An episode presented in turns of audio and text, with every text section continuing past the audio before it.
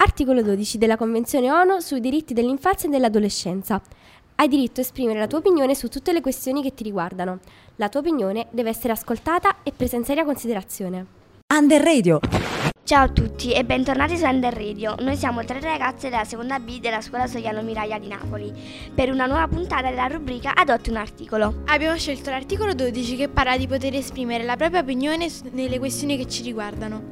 Ho questo articolo molto a cuore poiché non si riesce a far arrivare la nostra voce agli adulti. Questa cosa spesso si trasforma in depressione e isolamento dagli altri.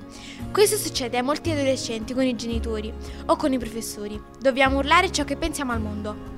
Io ritengo questo articolo importante poiché spesso l'opinione dei più piccoli viene considerata inutile, ma in realtà hanno molto da insegnarci.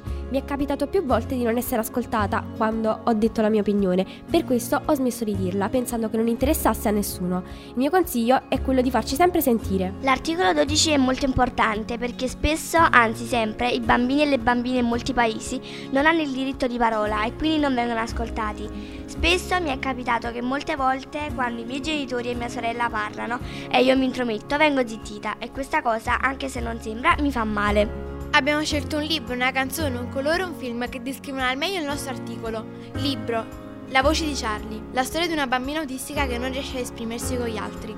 Una canzone che può pienamente rappresentare il tema è Oniri sulle Mur di United Kids, che parla di ragazzi che vogliono esprimere la propria opinione sulle generazioni future e per farlo lo scrivono sui muri. Abbiamo scelto il film La sposa bambina perché appunto questa bambina viene venduta a un uomo che poi dovrà sposare e lei anche se non vuole lo deve fare perché appunto non viene ascoltata. Il colore beige.